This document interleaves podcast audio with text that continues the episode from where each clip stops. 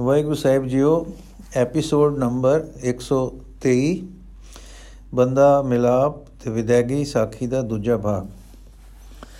ਬੰਦੇ ਨੂੰ ਉਤਾਰ ਕੇ ਗੁਰੂ ਜੀ ਆਪਣੇ ਡੇਰੇ ਆ ਗਏ, ਪਰ ਬੰਦੇ ਦਾ ਦਿਲ ਹੁਣ ਆਸ਼ਰਮ ਵਿੱਚ ਕੀਕੂ ਲੱਗੇ। ਖਿੱਚ ਕਾਲਜਾ ਚੀਰ ਗਈ, ਉਮਰਾਂ ਭਰ ਜਿਹੜੀ ਪ੍ਰਾਪਤੀ ਹੱਠ ਤੇ ਵਿਭੂਤੀਆਂ ਕਰਕੇ ਉਹਲੇ ਰਹੀ ਸੀ, ਸਮਰਥਕ ਹੋ ਗਈ। ਹੁਣ ਦਾਤੇ ਤੋਂ ਪਰੇ ਰਿਆ ਨਾ ਜਾਏ। ਸੋ ਸਤਗੁਰ ਦੇ ਡੇਰੇ ਆਉਣ, ਜਾਣ ਤੇ ਸੇਵਾ ਕਰਨ ਲੱਗ ਪਿਆ। ਸਿੱਖੀ ਮਰਿਆਦਾ ਤੇ ਨਿਸ਼ਚੇ ਵੇਖੇ ਜੋਧੇ ਬਲੀ ਪਰ ਸੱਚੇ ਤੇ ਸੁੱਚੇ, ਨੇਮੀ ਤੇ ਪ੍ਰੇਮੀ, ਨਾਮ ਦੇ ਰਸੀਏ ਤੇ ਮਹਾ ਉੱਚੇ ਆਚਰਣ ਵਾਲੇ ਨਿਸ਼ਚੇ ਵਿੱਚ ਜੀਵਨ ਮੁਕਤ, ਫੇਰ ਉਪਕਾਰੀ, ਤਿਆਰੀ, ਪਰ ਜਗਤ ਦੇ ਪ੍ਰਤਪਾਲਕ, ਸੈਰ, ਸ਼ਿਕਾਰ, ਸ਼ਸਤਰ ਵਿਦਿਆ, ਸਾਰਾ ਸਮਾਨ ਰਜੋ ਗੁਣੀ, ਬਣਤ, ਚੜਤ, ਰਹਿਤ ਬੈਤ ਸਭ ਰਜੋ ਤੇ ਉੱਚੇ ਹੁਲਾਰੇ ਪਰ ਰਦਰੋਂ ਦੇਖੇ ਤਾਂ ਮਾਇਆ ਨੂੰ ਜਿੱਤੇ ਹੋਏ ਵਿਰਾਗੀ ਤੇ ਆਤਮ ਵਿੱਚ ਸਦਾ ਜੁੜੇ। ਇਹ ਰਹਿਣੀ ਉਸ ਨੂੰ ਦੰਗ ਕਰ ਗਈ। ਆਪਣੇ ਤੇ ਰਸ ਦਾ ਉਲਾਰਾ ਵੱਜ ਚੁੱਕਾ ਸੀ। ਰਸ ਵਾਲੇ ਨਾਮ ਦਾ ਰਸੀਆ ਹੋ ਚੁੱਕਾ ਸੀ, ਪਰ ਗ੍ਰਸਤ ਉਦਾਸ ਅੱਖਾਂ ਨਾਲ ਉਸਨੇ ਅੱਜ ਹੀ ਡਿੱਠਾ ਸੀ। ਸ਼ਿਕਾਰ ਵਿੱਚ ਨਾਲ ਜਾਂਦਾ ਹੈ, ਪੁਰਾਣੇ ਆਪਣੇ ਸ਼ਿਕਾਰ ਯਾਦ ਆਉਂਦੇ ਹਨ, ਪਰ ਹੁਣ ਇਹ ਸ਼ਿਕਾਰ ਹੋਰਵੇਂ ਡਿੱਠਾ। ਨਵੀਂ ਤਰ੍ਹਾਂ ਦੇ ਬੰਦੇ ਵੇਖੇ, ਨਵਾਂ ਗੁਰੂ, ਨਵਾਂ ਅਵਤਾਰ ਤੇ ਨਵਾਂ ਮਾਰਗ, ਨਵਾਂ ਪੰਥ ਵੇਖਿਆ। ਬੈਰਾਗੀ ਦੇ ਸੁਖ ਦੇ ਅੰਗ ਤੇ ਕੁਮਲਾਉਂਦੇ ਉਮਾ ਜਾਗ ਪਏ। ਤਪਾ ਨਾਲ ਬੁਝੇ ਦਿਲ ਨੇ ਉਸਰਗੀ ਪਕੜੀ ਤੇ ਜੀਵਨ ਪਲਟਾ ਖਾ ਗਿਆ। ਅੱਠ ਪੈਰੀ ਲਿਵ ਲੱਭੀ, ਪਰ ਨਾਲ ਹਉ ਰਹਿਤ ਚੜਦੀਆਂ ਕਲਾਂ ਤੇ ਆਤਮ ਦਾ, ਆਤਮਾ ਦਾ ਖੇੜਾ ਲੱਦਾ। ਸੋ ਬੰਦੇ ਦੀ ਉਸ ਦਾਤੇ ਨਾਲ ਮਹਾਪੁਰਪ੍ਰੀਤ ਹੋ ਗਈ। ਅਰ ਸਹਜੇ ਸਹਜੇ ਉਸ ਦੀ ਕਾਇਆ ਸਾਰੀ ਪਲਟ ਗਈ। ਅੰਤ ਬੰਦਾ ਡਾਡਾ ਪ੍ਰੇਮੀ ਹੋ ਗਿਆ ਤੇ ਉਸਨੇ ਅੰਮ੍ਰਿਤ ਛਕਿਆ ਤੇ ਖਾਲਸਾ ਤਵਾਰੀਖ ਵਾਲਾ ਲਿਖਦਾ ਹੈ ਕਿ ਉਸ ਦਾ ਨਾਮ ਗੁਰੂ ਜੀ ਨੇ ਬੰਦਾ ਸਿੰਘ ਰੱਖ ਦਿੱਤਾ ਸੀ। ਇਹ ਵੀ ਦਸਿੰਦਾ ਹੈ ਕਿ ਉਸ ਨੂੰ ਉਸ ਦਾ ਨਾਮ ਗੁਰਬਖਸ਼ ਸਿੰਘ ਧਰਿਆ ਸੀ। ਜਦੋਂ ਉਹ ਸ਼ਰਨਾਗਤ ਆਇਆ ਹੈ ਤਾਂ ਮਹਾਰਾਜ ਜੀ ਨੇ ਪੁੱਛਿਆ ਸੀ ਕਿ ਤੂੰ ਕੌਣ ਹੈ? ਉਸ ਕਿਹਾ, ਸੀ ਮੈਂ ਬੰਦਾ। ਉਸ ਦਾ ਬੰਦਾ ਕਹਿਣਾ ਹੀ ਉਸ ਦਾ ਨਾਮ ਨਾਮ ਉਸ ਦਾ ਪ੍ਰਸਿੱਧ ਨਾਮ ਹੋ ਗਿਆ ਤੇ ਅੱਜ ਤੱਕ ਰਹਿ ਗਿਆ। ਹੋਰ ਉਸ ਦੇ ਚਾਰੋਂ ਨਾਮ ਲక్ష్మణ ਦਾਸ ਤੇ ਦੇਵ, ਮਾਧੋ ਦਾਸ, ਨਰਾਇਣ ਗਿਰ ਜਾਂ ਦਾਸ ਤੇ ਗੁਰਬਖਸ਼ ਸਿੰਘ ਆਮ ਲੋਕਾਂ ਵਿੱਚ ਪ੍ਰਸਿੱਧ ਨਹੀਂ ਹੋਏ। ਬੰਦਾ ਬੰਦਾ ਹੀ ਅਜੇ ਤੱਕ, ਅੱਜ ਤੱਕ ਵਜਦਾ ਹੈ। ਬੰਦੇ ਨੂੰ ਹੁਣ ਸਿੱਖਾਂ ਵਿੱਚ ਵਸ ਕੇ ਪੰਜਾਬ ਦੇ ਸਾਰੇ ਹਾਲ ਮਾਲੂਮ ਹੋਏ। ਗੁਰੂ ਜੀ ਦੇ ਕਾਰਨਾਮਿਆਂ ਦਾ ਪਤਾ ਲੱਗਾ। ਸਾਹਿਬਜ਼ਾਦਿਆਂ ਦੀ ਅਕਹਿ ਚਲਾਣੇ ਦੀ ਘਟਨਾ, ਪੰਥ ਦੇ ਕਤਲ ਦੇ ਦੁਖੜੇ ਸੁਣੇ। ਗੁਰੂ ਜੀ ਦੇ ਅਵਤਾਰ ਤੇ ਪੈਗੰਬਰੀ ਦੇ ਨਾਲ ਜਗਤ ਦੇ ਸਿਰੋਂ ਜ਼ੁਲਮ ਦੇ ਭਾਰ ਉਤਾਰਨ ਦੇ ਸਾਕੇ ਤੇ ਯਤਨ ਕਰਨੀ ਪਏ। ਤਦ ਉਸ ਦਾ ਸੁੱਤੇ ਹੀ ਪੁਰਾਣਾ ਵੀਰ ਮਨ ਉਛਾਲੇ ਖਾਵੇ ਤੇ ਚਾਹੇ ਕਿ ਉਸ ਮਹਾਨ ਦਾਤੇ ਦੀ ਕੋਈ ਸੇਵਾ ਕਰਾਂ, ਜਿਸ ਨੇ ਮੈਨੂੰ ਨਾਟਕਾਂ ਚੇਟਕਾਂ ਤੋਂ ਕੱਢ ਕੇ ਬ੍ਰਹਮ ਸਾਖਿਆ ਕਾ ਸਾਖਿਆਤਕਾਰ ਕੀਤਾ ਹੈ ਤੇ ਉਹ ਮਾਰਗ ਦੱਸਿਆ ਹੈ ਕਿ ਜਿਸ ਵਿੱਚ ਸਹਿਜੇ ਹੀ ਜੋਗੀ ਹੋ ਕੇ ਰਾਜ ਜੋ ਕਮਾ ਸਕੀਦਾ ਹੈ। ਸੁਰਤ ਸਦਾ ਸਾਈਂ ਦੀ ਲਿਵ ਵਿੱਚ ਰਹਿੰਦੀ, ਨਿਸ਼ਕਾਮ ਕੰਮ ਜਿਨ੍ਹਾਂ ਵਿੱਚ ਉਤਸ਼ਾਹ ਹੋਵੇ ਕਰ ਜਾਂਦੀ ਹੈ ਤੇ ਕੰਮ ਕਰਦੀ ਲਿਪਾਏ ਮਾਨ ਨਹੀਂ ਹੁੰਦੀ। ਕੁਝ ਚਿਰ ਤਾਂ ਬੰਦੇ ਨੇ ਦਰਸ਼ਨਾ ਦਾ ਰਸ ਲਿਆ ਸਤ ਸੰਗਤ ਦਾ ਰਸ, ਅੰਤਰਾਤਮੇ ਹੋ ਕੇ ਬ੍ਰਹਮ ਗਿਆਨੀ ਹੋ ਕੇ ਲਿਵਲੀਨਤਾ ਦਾ ਰਸ ਲਿਆ ਫਿਰ ਦਾਤੇ ਦੀ ਮਿਹਰ ਨਾਲ ਕੀ ਡਿੱਠਾ ਕਿ ਮੈਂ ਸਿਮਰਨ ਵਿੱਚ ਰਹਿ ਕੇ ਕੰਮ ਵੀ ਕਰ ਸਕਦਾ ਹਾਂ। ਤਦ ਉਸ ਫੈਸਲਾ ਕੀਤਾ ਕਿ ਜੇ ਜਾਤਾ ਹੁਕਮ ਕਰੇ, ਤੇ ਮੈਂ ਉਹ ਕੁਝ ਕਰੂਰ ਕਰਾਂ ਜੋ ਕੁਝ ਕੀ ਦਾਤਾ ਆਖੇ। ਜੰਗ ਸਭ ਕੋਈ ਕਰ ਸਕਦਾ ਹੈ, ਹਉ ਹੰਕਾਰ ਵਿੱਚ ਕੁਰਬਾਨੀ ਕਰਨੀ ਵੀ ਬਹੁਤ ਕਠਨ ਨਹੀਂ, ਪਰ ਵਾਹਿਗੁਰੂ ਦਾ ਰਸੀਆ ਹੋ ਕੇ ਤੇ ਕੋਈ ਕਾਮਨਾ ਨਾ ਕਰ ਰੱਖ ਕੇ ਨਿਰੇ ਪਰਾਏ ਭਲੇ ਹਿਤ ਜੰਗ ਕਰ ਸਕਣਾ, ਇਹ ਉਹਨਾਂ ਜੋਗੀਆਂ ਦਾ ਕੰਮ ਹੈ ਜੋ ਗੁਰੂ ਗੋਬਿੰਦ ਸਿੰਘ ਜੀ ਨੇ ਬਣਾਏ। ਇੱਕ ਦਿਨ ਗੁਰੂ ਜੀ ਉਸ ਥਾਂ ਬੈਠੇ ਸੇ ਜੋ ਹੁਣ ਸ਼ਿਕਾਰ ਘਾਟ ਕਹਿਲਾਉਂਦੀ ਹੈ ਸ਼ਿਕਾਰ ਖੇਡ ਕੇ ਆਏ ਸਨ ਕਮਰ ਕੱਸੇ ਖੋਲ ਕੇ ਵਿਸ਼ਰਾਮ ਕਰ ਰਹੇ ਸੇ ਕੁਝ ਸਿੰਘ ਪ੍ਰਸਾਦ ਤਿਆਰ ਕਰ ਰਹੇ ਸੇ ਬੰਦਾ ਪਾਸ ਬੈਠਾ ਚਰਨ ਦਬਾ ਰਿਹਾ ਸੀ ਇਹ ਗੁਰੂ ਜੀ ਬੋਲੇ ਤਿਆਗ ਭਲਾ ਹੈ ਕਿ ਗ੍ਰਹਿਣ ਬੰਦਾ ਨਿਰਾ ਗ੍ਰਹਿਣ ਮੈਂ ਆਪਣੇ ਘਰ ਰਜੋਰੀ ਰਹਿੰਦਿਆਂ ਕਰ ਡਿੱਠਾ ਹੈ ਨਿਰਾ ਤਿਆਗ ਮੈਂ ਨਾਸਕ ਤੇ ਨੰਦੇੜ ਰਹਿ ਕੇ ਉਮਰਾ ਗਾਲ ਕੇ ਕੀਤਾ ਹੈ ਦੋਵੇਂ ਦੁੱਖ ਦਾ ਮੂਲ ਹਨ ਜੇ ਆਪ ਨੈਣ ਖੋਲ ਦਿਓ, ਪਾਰ ਉਤਾਰੇ ਦਾ ਝਾਕਾ ਬਖਸ਼ ਦਿਓ, ਮਨ ਨੀਵਾ ਮਤ ਉੱਚੀ ਕਰ ਦਿਓ, ਮਤ ਵਾਹਿਗੁਰੂ ਦੀ ਰਾਖੀ ਵਿੱਚ ਰਖਵਾ ਦਿਓ, ਫਿਰ ਗ੍ਰਹਿਣ ਤਿਆਗ ਇਕੱਠੇ ਹੋ ਜਾਂਦੇ ਹਨ ਤੇ ਦੋਵੇਂ ਵਾਹਿਗੁਰੂ ਦਾ ਜਲਾਲ ਪਏ ਪ੍ਰਗਟ ਕਰਦੇ ਹਨ। ਹਉ ਹੰਕਾਰ ਦੇ ਬੱਦੇ ਗ੍ਰਹਿਣ ਤਿਆਗ ਦੋਵੇਂ ਨਿਕੰਮੇ ਦਿਸ ਪਏ ਹਨ। ਹਾਂ, ਤੁਸਾਂ ਦਰਸਾਏ ਹਨ। ਗੁਰੂ ਜੀ, ਫੇਰ ਜੇ ਕੋਈ ਗ੍ਰਸਤ ਵਿੱਚ ਮਾਇਆ ਮਾਇਆ ਆਧਾਰੀ ਹੋ ਕੇ ਤੇ ਰੱਬ ਨੂੰ ਬੁਲਾ ਕੇ ਦਾਵਾ ਕਰੇ ਕਿ ਗ੍ਰਸਤ ਬੜਾ ਹੈ ਕਿ ਕਿਉਂਕਿ ਸਾਧੂ ਗ੍ਰਸਤੀ ਤੋਂ ਦਾਨ ਲੈ ਕੇ ਖਾਂਦੇ ਹਨ, ਤਾਂ ਅਫਲ ਡੀਂਗ ਹੈ ਤੇ ਜੇ ਤਿਆਗੀ ਡੀਂਗ ਮਾਰੇ ਕਿ ਮੈਂ ਮਾਂ ਬਲੀ ਹਾਂ, ਜਿਸ ਗ੍ਰਸਤੀ ਜੈਸੀ ਸੁਖਦਾਈ ਸ਼ੈ ਨੂੰ ਲਤ ਮਾਰ ਕੇ ਤਿਆਗਿਆ ਤੇ ਦੁੱਖਾਂ ਨਾਲ ਨਿਉ ਲਾਇਆ ਹੈ, ਤਾਂ ਉਹ ਵੀ ਅਫਲ ਹੈ। ਜੇ ਸਾਈ ਰੰਗ ਰਤਾ ਮਨੁ ਗੋਦਾਵਰੀ ਕੰਡੇ ਬੈਠਾ ਰਹੇ ਤਾਂ ਸਫਲ, ਜੇ ਮੈਦਾਨ ਜੰਗ ਵਿੱਚ ਜਾ ਖੜਾ ਹੋਵੇ ਤਾਂ ਵੀ ਸਫਲ। ਬੰਦਾ ਸਤ ਹੈ। ਗੁਰੂ ਜੀ, ਫੇਰ ਸਾਡੇ ਜੰਗ ਰਹਾਉਣੇ ਰੜਾਉ ਸਾਡੇ ਜੰਗ ਰਚਾਉਣੇ ਤੁਹਾਨੂੰ ਵੀ ਕੀ ਭਾਸੇ ਹਨ? ਬੰਦਾ ਆਪ ਦੇ ਚੋਜ। ਗੁਰੂ ਜੀ, ਜੇ ਤੁਸੀਂ ਸਿਰ ਜੰਗ ਦੀ ਪੰਡ ਧਰੀ ਜਾਏ ਤਾਂ ਬੰਦਾ ਜੇ ਆਪ ਧਰ ਦਿਓ ਤੇ ਅੰਦਰ ਮੇਰੇ ਬਹਿ ਜਾਓ, ਤੇ ਨਾਮ ਰਸ ਰਤੀਆ ਸੂਰਤ, ਆਪ ਦੀ ਚਰਨੀ ਪ੍ਰੋਤਿਆ ਸਤ ਬਚਨ। ਮੈਂ ਤਿਆਗੀ ਦਾ ਤਿਆਗੀ ਹਾਂ, ਮੈਨੂੰ ਲੁੱਟ ਦਾ ਲਾਲਚ ਨਹੀਂ, ਰਾਜ ਦਾ ਮੋਹ ਨਹੀਂ, ਵਡਿਆਈ ਦੀ ਤਿਸਨਾ ਨਹੀਂ ਆਪ ਦੇ ਹੁਕਮ ਵਿੱਚ ਮੈਂ ਕਾਰ ਕਰਨੀ ਹੈ, ਤੁਸੀਂ ਬਖਸ਼ੋ। ਜੋ ਮੇਰੀ ਲਿਵ ਨਾ ਟੁੱਟੇ, ਮੇਰੇ ਨੈਣ ਬੰਦ ਨਾ ਹੋਣ, ਮੈਨੂੰ ਨਾਮ ਨਾ ਵਿਸਰੇ, ਮੈਂ ਕਰਦਾ ਹੋਇਆ ਫੇਰ ਅਕਰੇ ਰਹਾ। ਹਾਂ, ਮੇਰ ਕਰੋ ਜੋ ਮੈਂ ਮਾਇਆ ਵਿੱਚ ਭੁੱਲ ਕੇ, ਹਉ ਵਿੱਚ ਅਟ ਕੇ ਆਚਰਨ ਵਿੱਚ ਗਿਰ ਕੇ, ਨਿਜ ਦੇ ਲਾਭ ਦੀ ਤ੍ਰਿਸ਼ਨਾ ਵਿੱਚ ਆ ਕੇ ਜੰਗ ਨਾ ਕਰਾਂ, ਨਾ ਹੀ ਸਾਧ ਬਣ ਕੇ ਆਪੇ ਤੇ ਜਗਤ ਨਾਲ ਰੁਸ ਕੇ ਵਕ ਹੋ ਬੈਠਾ।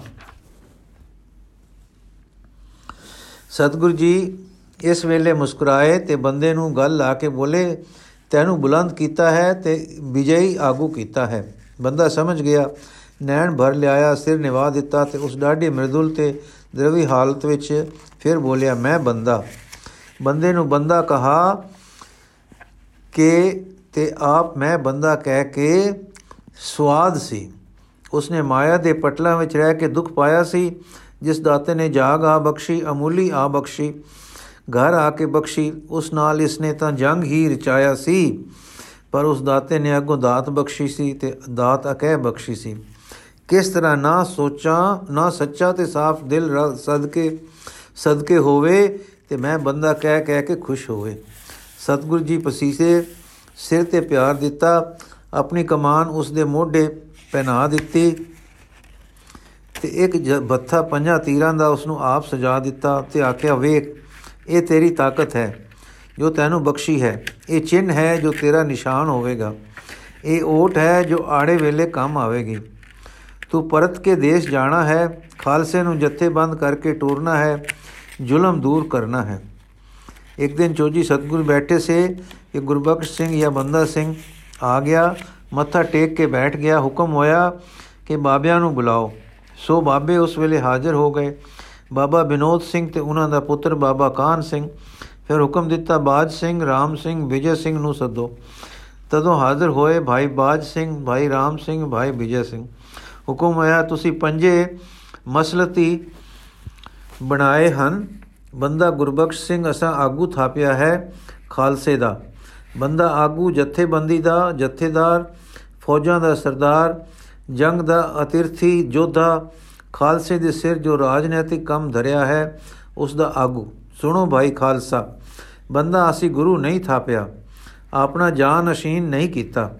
ਪੰਥ ਖਾਲਸੇ ਵਿੱਚ ਬੰਦਾ ਧਾਰਮਿਕ ਆਗੂ ਨਹੀਂ, ਪਰ ਖਾਲਸੇ ਦਾ ਰਾਜਨੀਤਿਕ ਜਥੇਦਾਰ ਪ੍ਰਬੰਧਕਾਰ। ਪੰਜ ਸਿੱਖ ਮਸਲਤਕਾਰ ਥਾਪੇ ਹਨ, ਇਹਨਾਂ ਦੀ ਸਲਾਹ ਨਾਲ ਬੰਦਾ ਪੰਥ ਦੀ ਜਥੇਦਾਰੀ ਕਰੇਗਾ।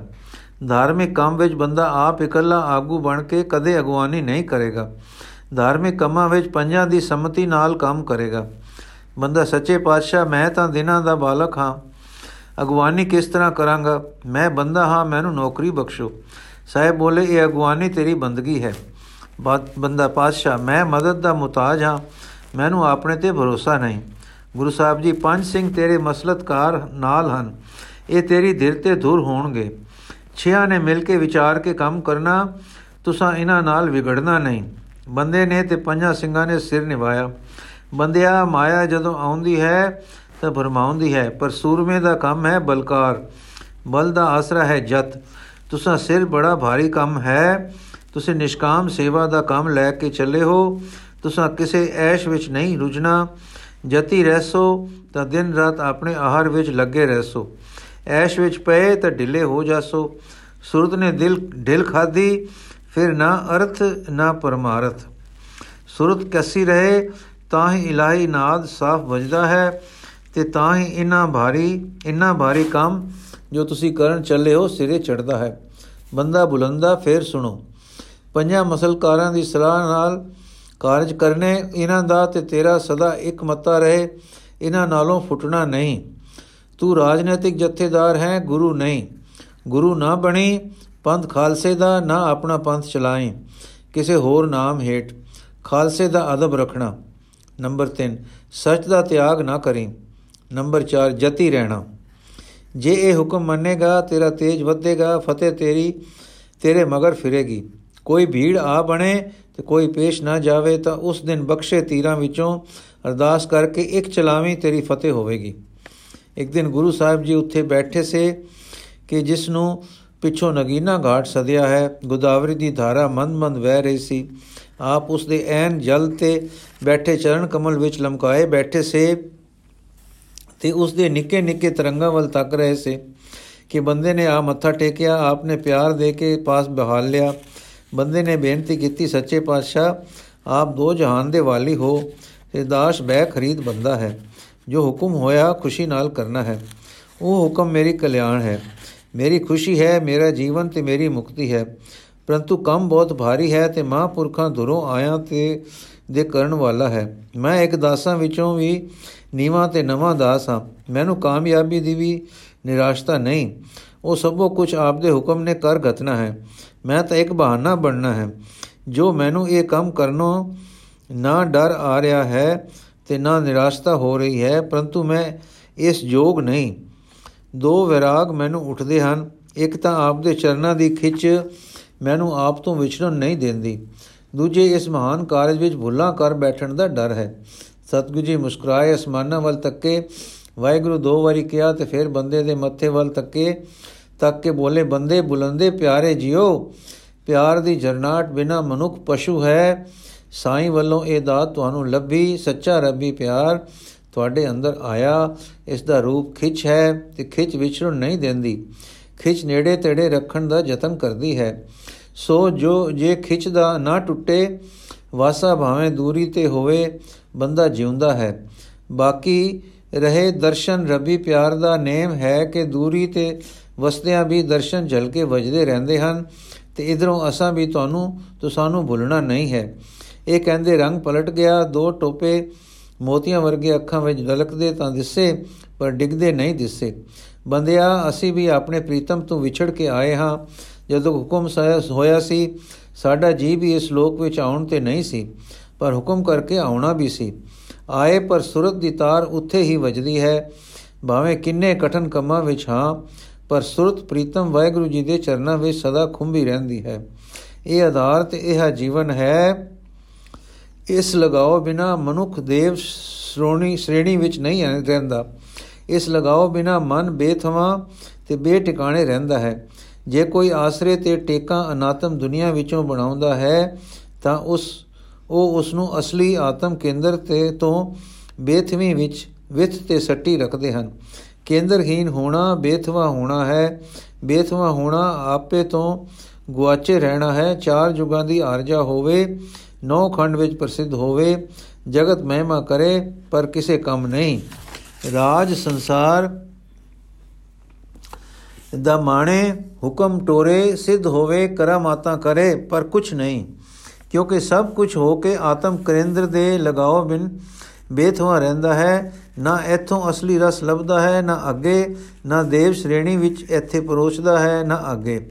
ਸੋ ਸ਼ੁਕਰ ਕਰੋ ਕਿ ਤੁਹਾਨੂੰ ਸੱਚੀ ਪ੍ਰੀਤ ਦੀ ਜਰਨਾਟ ਛਿੜੀ ਤੁਸਾਂ ਨੂੰ ਖਿੱਚ ਲੱਗੀ ਤੁਸਾਂ ਨੂੰ ਖਿੱਚਨੇ ਆਤਮ। ਕੇਂਦਰ ਤੋਂ ਖਿੱਚ ਕੇ ਤੇ ਖਿੱਚ ਕੇ ਲੈ ਆਂਦਾ। ਮਨ ਸਿੱਧਾ ਹੋ ਗਿਆ ਤੇ ਵੱਲ ਨਿਕਲ ਗਏ। ਹੁਣ ਸਾਈਂ ਮੇਰ ਕਰੇ, ਖਿੱਚ ਜਾਰੀ ਰਹੇ ਤੇ ਆਤਮ ਕੇਂਦਰ ਦਾ ਲਗਾਓ, ਅੰਦਰੋਂ ਕਦੇ ਨਾ ਹਿੱਲੇ। ਬੰਦਿਆ, ਤੈਨੂੰ ਅਸਾਂ ਇੱਕ ਅਮਲੀ ਕੰਮ ਸੌਂਪਿਆ ਹੈ। ਇਹ ਗੱਲਾਂ ਜੋ ਅਸਾਂ ਕੀਤੀਆਂ ਹਨ, ਖਿਆਲ ਮੰਡਲ ਦੀਆਂ ਹਨ। ਵਰਤਾਰੇ ਵਾਲੇ ਜਾਂ ਅਮਲੀ ਲੋਕ ਖਿਆਲ ਮੰਡਲ ਦੇ ਆਦਰਸ਼ਾਂ ਨੂੰ ਮਖੌਲ ਕਰਿਆ ਕਰਦੇ ਹਨ। ਪਰ ਯਾਦ ਰੱਖਣਾ, ਆਦਰਸ਼ ਬਿਨਾ ਅਮਲ ਤਾਕਤਾਂ ਦਾ ਵਿਅਰਥ ਗੁਆਚਣਾ ਹੈ। ਆਦਰਸ਼ ਵਿੱਚ ਹੀ ਸਾਰਾ ਬਲ ਹੈ। ਜੋ ਗੱਲ ਅਸਾਂ ਉੱਤੇ ਦੱਸੀ ਹੈ, ਉਹ ਅਮਲ ਕਰਨ ਵਾਲੇ ਅੰਦਰਲੇ ਦੀ ਜਾਗ ਹੈ। ਅੰਦਰਲਾ ਜਾਗ ਕੇ ਕੇਂਦਰ ਤੇ ਖੜੋ ਕੇ ਜਗਤ ਨਾਲ ਇੱਕ ਖਾਸ ਰੁਖ ਬਣਾਉਂਦਾ ਹੈ, ਜਿਸ ਵਿੱਚ ਉਹ ਸਾਖੀ ਜਿਹਾ ਹੋ ਕੇ ਅਮਲ ਕਰਨ ਵਿੱਚ ਸਦਾ ਉੱਚਾ ਤੇ ਕੁਝ ਨਿਰਲੇਪ ਜਿਹਾ, ਪਰ ਕਾਮਯਾਬੀ ਦਾ ਗੇਂਦ ਸਦਾ ਬੋਝ ਲੈ ਜਾਣ ਵਾਲਾ ਹੋ ਜਾਂਦਾ ਹੈ। ਸੋ ਇਹ ਆਦਰਸ਼ ਅਮਲੀ ਜੀਵਨ ਦਾ ਪਹਿਲਾ ਅੰਗ ਹੈ। ਇਸ ਬਿਨਾ ਅਮਲ ਮਾਇਆ ਵਿੱਚ ਗੁਆਚ ਜਾਣਾ ਹੈ, ਪਾਪੀ ਹੋ ਜਾਣਾ ਹੈ, ਖਿੰਡਾਊ ਹੈ, ਇੰਤਸਾਰ ਹੈ ਵਿਪਰਯੈ ਹੈ, ਵਿਖੇਪ ਹੈ। ਯਾਦ ਰੱਖੋ, ਸੁਰਤ ਦਾ ਖਿੰਡਾਊ ਬਲ ਨੂੰ ਹਾਰਨਾ ਹੈ। ਜਿੱਥੇ ਇਕਾਗਰਤਾ ਹੈ, ਬਲ ਹੈ। ਜਿੱਥੇ ਖਿੰਡਾਊ ਹੈ, ਬਲ ਹਾਰਨਾ ਹੈ। ਸੋ ਅਮਲੀ ਜੀਵਨ ਲਈ ਪਹਿਲਾ ਆਦਰਸ਼ ਤੇ ਫਿਰ ਅੰਤਰਾਤਮੇ ਇਸ ਦੀ ਪ੍ਰਾਪਤੀ ਇਹ ਤੁਹਾਨੂੰ ਮਿਲ ਚੁੱਕੇ ਹਨ। ਹੁਣ ਸਮਝੋ ਅਸਲੀ ਮੁਸ਼ਕਲਾਂ ਅਮਲੀ ਜੀਵਨ ਵਿੱਚ ਜਦ ਦਾ ਪਾਈ ਪੈਂਦਾ ਹੈ, ਤਾਂ ਅਮਲੀ ਮੁਸ਼ਕਲਾਂ ਸਾਹਮਣੇ ਆਉਂਦਾ ਹੈ, ਆਉਂਦੀਆਂ ਤੇ ਲੋਕਾਂ ਨਾਲ ਮੁਕਾਬਲੇ ਪੈਂਦੇ ਹਨ, ਵਾਹ ਪੈਂਦੇ ਹਨ, ਵਰਤੋਂ ਹੁੰਦੀਆਂ ਹਨ, ਲੋਕੀ ਕੇਂਦਰਹੀਨ ਹੁੰਦੇ ਹਨ। ਉਹ ਆਪਣੇ ਕੰਮਾਂ ਵਿੱਚ ਕਾਮਯਾਬੀ ਦੇ ਫਿਕਰ ਵਿੱਚ ਸੱਚ, ਝੂਠ, ਦਗਾ, ਫਰੇਬ, ਸ਼ੁੱਧ ਆਚਰਣ ਦੇ ਉਲਟ ਕਰਨੀਆਂ ਤੇ ਪਾਪ ਅਪਰਾਧ ਕਰਨੋਂ ਕਿਤੇ ਨਹੀਂ ਅਟਕਦੇ। ਉਹ ਲੋਕ ਇਸ ਤਰ੍ਹਾਂ ਦੇ ਕਰਤਵਾਂ ਨਾਲ ਆਤਮ ਕੇਂਦਰ ਤੇ ਖੜੇ ਆਦਮੀ ਨੂੰ ਮੁਸ਼ਕਲਾਂ ਵਿੱਚ ਫਸਾਉਂਦੇ ਹਨ। ਉਹਨਾਂ ਮੁਸ਼ਕਲਾਂ ਨੂੰ ਭੰਨ ਕੇ ਕਾਮਯਾਬੀ ਪ੍ਰਾਪਤ ਕਰਨੇ ਦਾ ਜੋਸ਼ ਇਸ ਕੇਂਦਰ ਵਾਲੇ ਨੂੰ ਵੀ ਜੋਸ਼ ਤੇ ਤ੍ਰਿਖਾਪਨ ਦਿੰਦਾ ਹੈ, ਇਹ ਜੋਰ ਲਾਉਂਦਾ ਹੈ ਤੇ ਉਹਨਾਂ ਨੂੰ ਬੰਨਦਾ ਹੈ ਤੇ ਕਈ ਵਾਰ ਆਪਣੇ ਹੱਦ ਬੰਨੇ ਟੱਪ ਜਾਂਦਾ ਹੈ। ਮੁੱਲਾ ਕਰ ਬੈਠਦਾ ਹੈ ਤੇ ਉਹਨਾਂ ਵਾਂਗੂ ਛੱਲਾਂ ਤੋਂ ਕੰਮ ਲੈਣ ਲੱਗ ਜਾਂਦਾ ਹੈ। ਇਕਲਾਕ ਤੋਂ ਪਰੇ ਹੋ ਜਾਂਦਾ ਹੈ। ਪਰ ਫਿਰ ਇਸ ਨੂੰ ਉਹ ਅੰਦਰਲੀ ਸੁਰਜੀਤ ਤਾਈ ਮੋੜਾ ਮਾਰਦੀ ਹੈ, ਇਹ ਫੇਰ ਪੈਰਾਂ ਬਾਹਰ ਡਿੱਗਦਾ ਹੈ ਤੇ ਆਪਣੇ ਕੇਂਦਰ ਤੇ ਖੜੋ ਕੇ ਸਾਰੀ ਹਾਲਤ ਤੱਕਦਾ ਹੈ ਤੇ ਆਪਣੇ ਅਮਲੇ ਅਸਲੇ ਤੋਂ ਅਸਲੇ ਤੇ ਖੜਾ ਖੜੋ ਜਾਂਦਾ ਹੈ। ਪਰ ਮੁਬਾਰਕ ਹੈ ਉਹ ਹਾਲਤ ਕਿ ਇਹ ਸਦਾ ਕੇਂਦਰ ਤੇ ਰਹੇ ਤੇ ਉੱਥੇ ਟਿਕਿਆ ਕੰਮ ਕਰੇ। ਜਿਸ ਤਰ੍ਹਾਂ ਪਰਮਾਰਥ ਵਿੱਚ ਗ੍ਰਹਿਣ ਤਿਆਗ ਦੋ ਮਾਰਗ ਹਨ, ਇਸ ਤਰ੍ਹਾਂ ਅਮਲੀ ਜੀਵਨ ਹੈ। ਤਿਆਗ ਹੈ ਮਨ ਦਾ ਵਿਚਾਰ ਕਰਕੇ ਸਰਬ ਅਨਾਤਮ ਦਾ ਤਿਆਗ ਕਰਨਾ, ਆਪਣੀ ਮੈਂ ਜਾਂ ਹੋਂ ਦੇ ਕੰਮਾਂ ਦੀ ਪਕੜ ਛੱਡਣਾ ਤੇ ਇੱਕ ਤਰ੍ਹਾਂ ਦੀ ਨਿਰਵਿਰਤੀ ਚਿੱਤ ਵਿੱਚ ਵਸਾਉਣੀ, ਕਿਸੇ ਤੇ ਵਾਦਾ ਨਾ ਕਰਨਾ, ਆਪੇ ਜਲਣਾ, ਹਾਰਨਾ ਤੇ ਪਿੱਛੇ ਹਟਣਾ।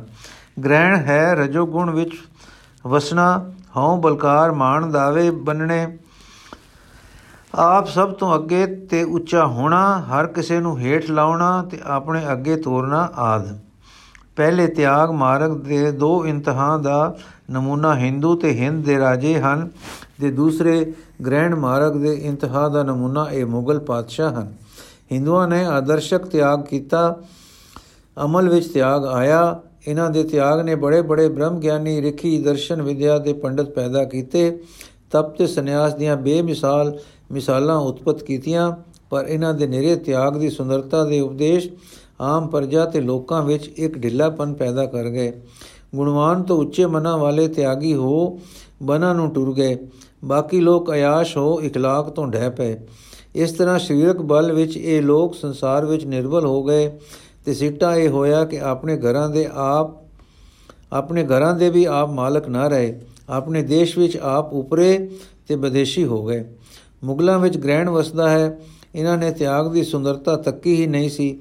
ਇਹ ਸੂਰਬੀਰਤਾ ਬਹਾਦਰੀ ਦਾਨ ਮਾਲਕੀ ਹਕੂਮਤ ਵਿੱਚ ਗਏ। ਮਾਇਆ ਦੀ ਟੇਕ ਵਾਲੀ ਚੜ੍ਹਦੀ ਕਲਾ ਇਹਨਾਂ ਨੂੰ ਲੱਭੀ।